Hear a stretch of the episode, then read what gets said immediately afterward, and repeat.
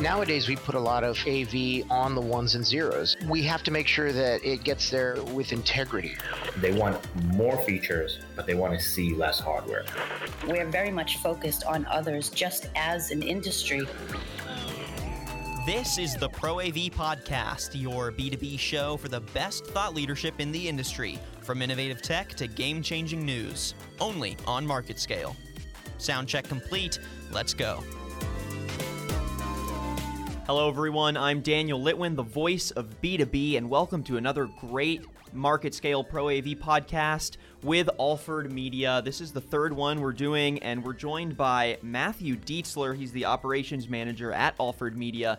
Matthew, it's great to have you in because with our other conversations, I feel like we started really big picture. First, we were talking about holographic technology and how exciting that is. Then we talked about lighting design. But I feel like with this conversation, we're getting back to the basics a little bit. We're talking about one of the core components of AV, and that's the A, the audio. So it's cool to have you in here. How are you doing today? I'm doing very well. Excited to be here. Wonderful. Yeah. Is this your first podcast? I feel is- like yeah, this is my very first really, podcast. even yeah. being an audio guy, I feel like you would have gotten behind the mic already. I, I I've done some recording in the grand scheme of like music. Um, what kind uh, of music? I I grew up listening to punk rock. My favorite band is Green Day. Yes, Uh, I love Green Day. I yeah. have to say, American Idiot is one of the best albums. I mean that that album changed my life for Yeah. sure. I can I can actually attribute what I'm doing now and where I've gotten back to that album. It came Wow. out when I was in ninth grade. Um, I heard it. I wanted to instantly learn every song on guitar, Mm-hmm. so I did. Um, which led me to being in a band, which led to recording time, which led to me sitting in a studio going, "This is what I want to do for my entire life." And then as I grew and learned and went to school for music and audio, I I kind of figured, man, I could really make a good living doing this audio engineer thing Yeah. and uh, found my way into corporate AV and took a promotion to be a manager, and here I am. Now on a podcast. Now I'm on a podcast. From Green Day to podcast. From Green Day to podcast. I love that. That's gonna be the title of the Perfect. of the piece, right? Awesome. Um, but yeah, it's great to have you in here. And what we're gonna be chatting about today is the evolution of the audio network. So typically. It's been very analog, but Mm-hmm. as of lately, audio systems have evolved to digital platforms, Mm-hmm. and I feel like this evolution has really reached its peak now and it's becoming a pretty ubiquitous thing. So, Mm-hmm. why don't you walk our listeners through what that evolution was like? How long did it take? When did we first start to see that transition from analog audio systems to digital ones? And how has it really begun to transform the industry, both for the people using this technology, but also for the integrators, for the manufacturers? kind of a loaded question. so Yeah, I'll let I mean, there's start with the there's history there's there. some serious history. I mean, Yeah. you, you go back to um, the Beatles almost. Yeah. With with the idea of just sound systems in general, because back in that time frame, you didn't have these giant consoles to do multiple inputs. You had maybe a handful.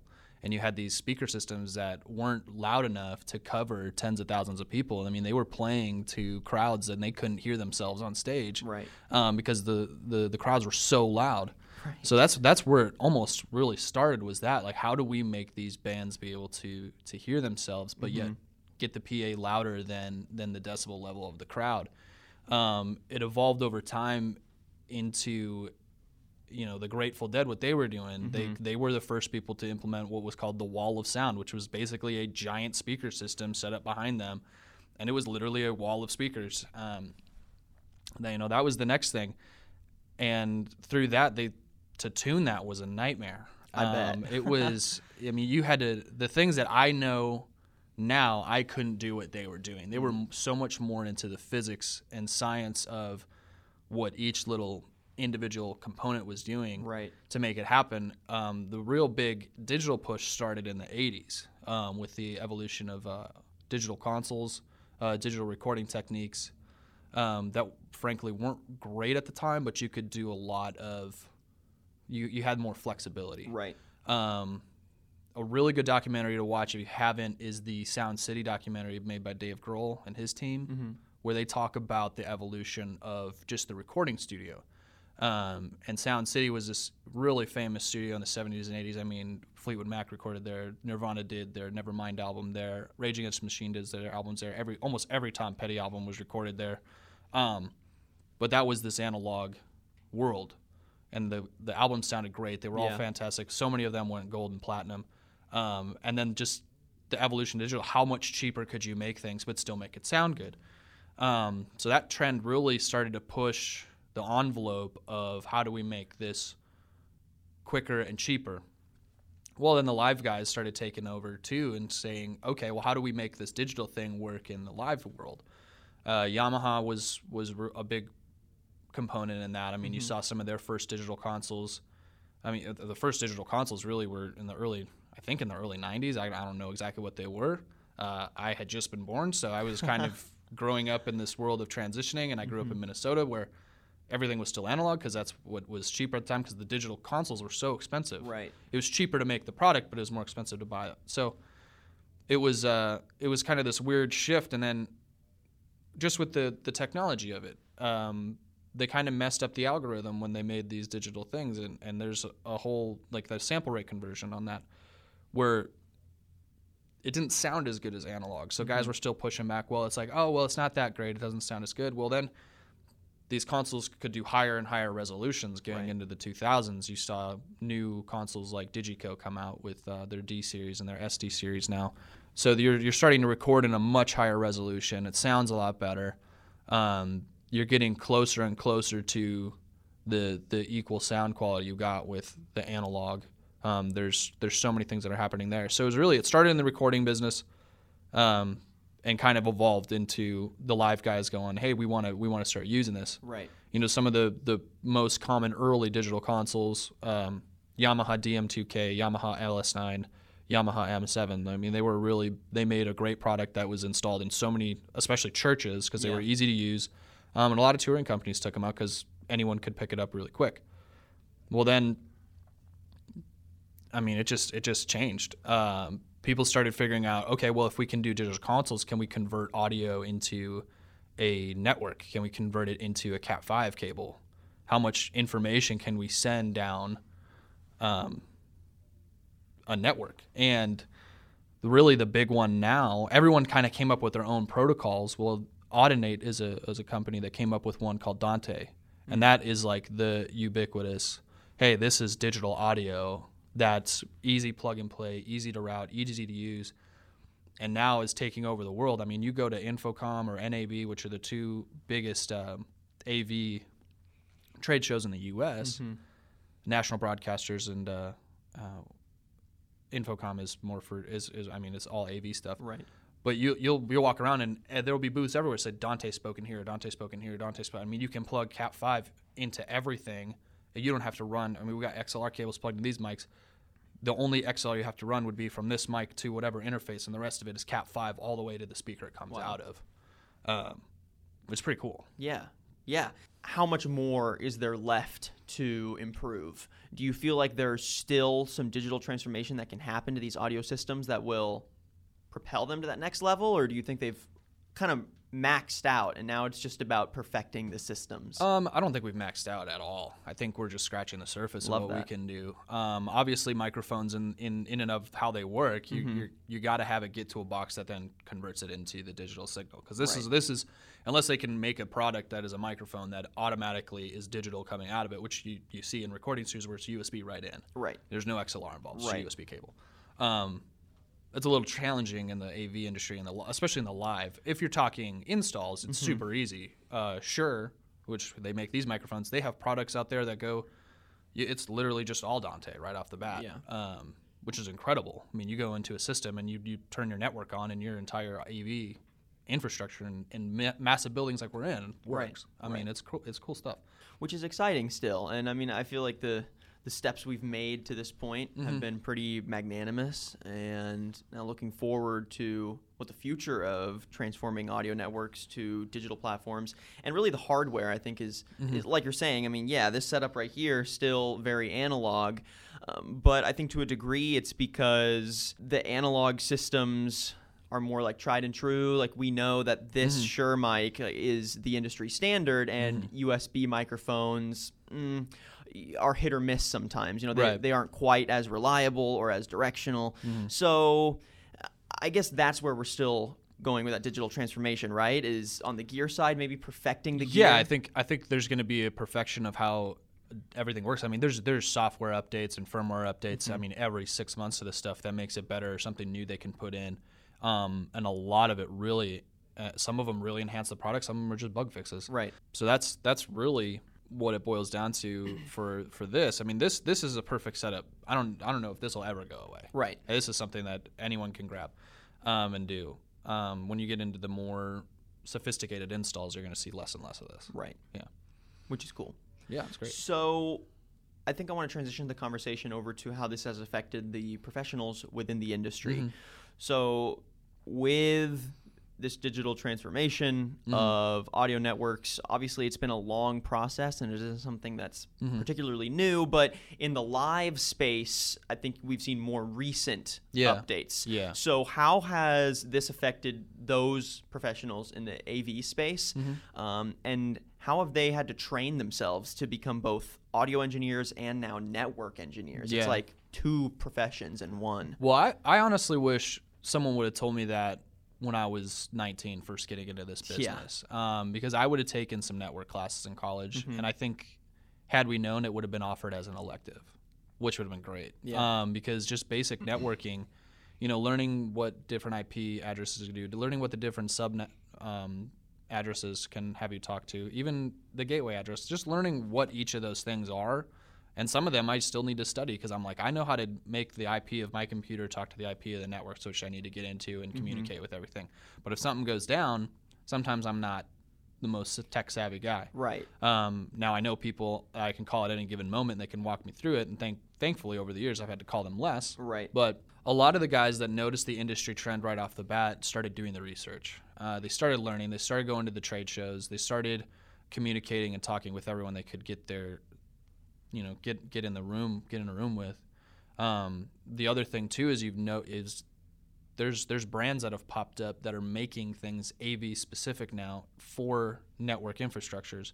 The biggest one is Luminex. Um, they make a network switch that simplifies the idea of uh, VLANing. You know, landing local area network VLANing. You can separate those networks so that ports only specific ports talk to each other, but everything's still on the same network, which is what we've done at Alford. Um, all of our audio systems network together down one fiber cable, but we can split that out so the network traffic is better managed. Right. Um, and then we use uh, Ubiquiti switches to talk to everything wirelessly, which is incredible. Right. Um, so our our setup, while it's gotten more complicated, and we've had to have some training on it.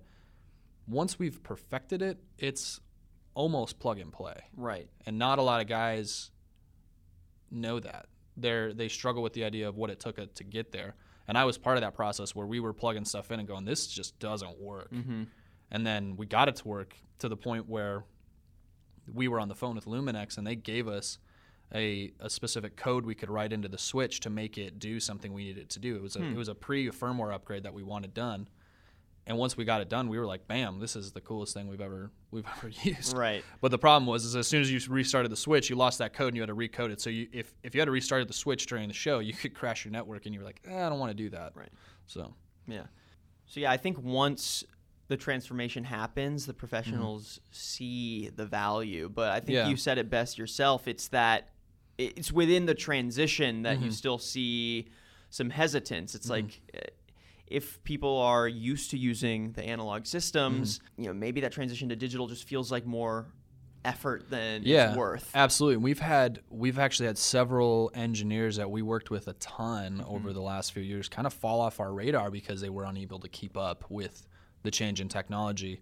We've basically 100% switched over to digital in everything, Wow. except for our small format stuff, which you're going to see sol- s- small format on analog for the rest of the, the life of what we do. Right. Um, it's just it works. It's easy, um, and you can train anybody to do it. So if you're doing a small breakout room and there's a there's a person designated by the company you're working with that's supposed to run that room, but they don't know anything about AV, you can go, hey, all you have to do is this label it, and you go, hey, this this fader here, you push that to zero, and that's your mic. Right. And if you need to play something back, the next one over says iPod. And they say if you need to play something like music, you push that to zero or minus 10, so it's not as loud, and then you turn it all the way down. Right. So there's a there's a much easier It's definitely more intuitive, I Yeah. think, like the analog. But Yeah, and uh, the other thing too is Dante when it first came out was not reliable. Mm-hmm. Everyone was like, "This is really cool, but you need to fix your issues before we all buy into right, it." it was like a beta. just yeah, they there, were yeah. like, "This is cool. We're gonna be able to plug any, everything in via Cat five, and then everything's just gonna make noise." And you were like, "Great, that's awesome," but uh, it doesn't work. Right. And here's why it doesn't work: because you know engineers can design stuff all day long, but the Right. users are the ones that are going to tell you wh- what needs to be done to it. So even Alford was hesitant at the start to go, "We we we're not sure about this 100% digital thing. It doesn't really work. It's crashing a bunch. Mm-hmm. Um, some of our guys can't learn on it, and." you know that's where you see all these trainings pop up i mean DiGiCo like i mentioned earlier they do trainings all the time you gotta sometimes it's in your city sometimes it's not and you need to fly somewhere to learn how to use it you gotta fly somewhere to learn how to use it Right. um, Alford's really great about education because we do a lot of our own in-house stuff so with some of our newer systems this uh, we with our, our new vlan system we call it alan the audio or the Alford network Nice. basically Yeah. um, and uh, we had a training for guys, and some people flew in to go, "Hey, I know you guys have you really re-updated all of your systems. I need to learn how this works so I can continue to work for you." Right. When you're at the live show now Mm-hmm. and you are using a digital system, Mm-hmm. I think in the past when there was a malfunction or something you had to Mm-hmm. fix on an analog system, um, audio engineers sort of knew what route to take. Mm-hmm. How do we fix this? How do we get this operational? Now you're dealing with IT issues, really, Yeah. Mm-hmm. on, on a digital network. So, how has this changed? What kind of people need to be present at these live shows? Is it now that the uh, audio engineers are really the IT experts as well and Mm-hmm. can troubleshoot that network? Or now do live shows require, all right, we need the audio engineer, but we also need a separate IT person that can help, you know, bridge any gaps Yeah. that are missing or if some network goes down, bring it back up? I guess, wh- how has Mm-hmm. the personnel changed at live shows? At this specific moment in time, the personnel has not changed. The knowledge of those people has changed. I see. Um, but we are we are headed towards a future where, if you don't have someone trained in on the network infrastructure of a company, uh, specifically their mobile infrastructure that they set up on show site, and your show goes down and no one knows how to get bring it back up, you've shot yourself in the foot. Right. So I can see maybe five to ten years down the line, you're selling a show and we're staffing a show, and you go, okay, well you you you're doing this size show, it has this size package, you need a network engineer there who's specifically geared, and he covers your lighting guys, your audio guys, your video guys, mm-hmm. and make sure that all network at all times, and he's managing it and he's monitoring it, and he makes sure it's all all clean and kosher. Um, that that that is coming. It, I mean, it, it's the industry is trending that way in every single department. That it is it will be a necessary thing. Well, I'm looking forward to what that future looks like. I Mm-hmm. mean, whether it's for the better or not. Um, you know, seeing how shows evolve to Mm-hmm. keep the digital infrastructure alive and really utilize it for. I mean, for what, what it's meant to do, and that's produce a great show. Yeah. And if it's at the point now where it's not crashing as much, um, and it can power a live show better than Mm-hmm. Hooking up an entire you know, analog infrastructure, Mm-hmm. then I think we're in a good place. Now it's just about the industry continuing to adapt to those changes. Mm-hmm. So, Matthew, I'd really like to thank you for coming into the studio and giving us your insight on the Mm-hmm. evolution of audio networks onto a more digital platform. And uh, I think we're both looking forward to seeing kind of where this evolution continues to go down the line. Oh yeah, me too. I'm I'm really excited for the future. Definitely. Well, Cool. thanks again for joining us. Thank you. Yeah. And thank you everyone for listening to today's episode. And if you'd like to find out more or listen to previous ones, you can head to marketscale.com slash industries and subscribe to previous podcasts, articles, and video content from your favorite industries. And make sure to leave a rating and a comment wherever you listen to your podcast content. I'm your host, Daniel Litwin, the voice of B2B. Till next time.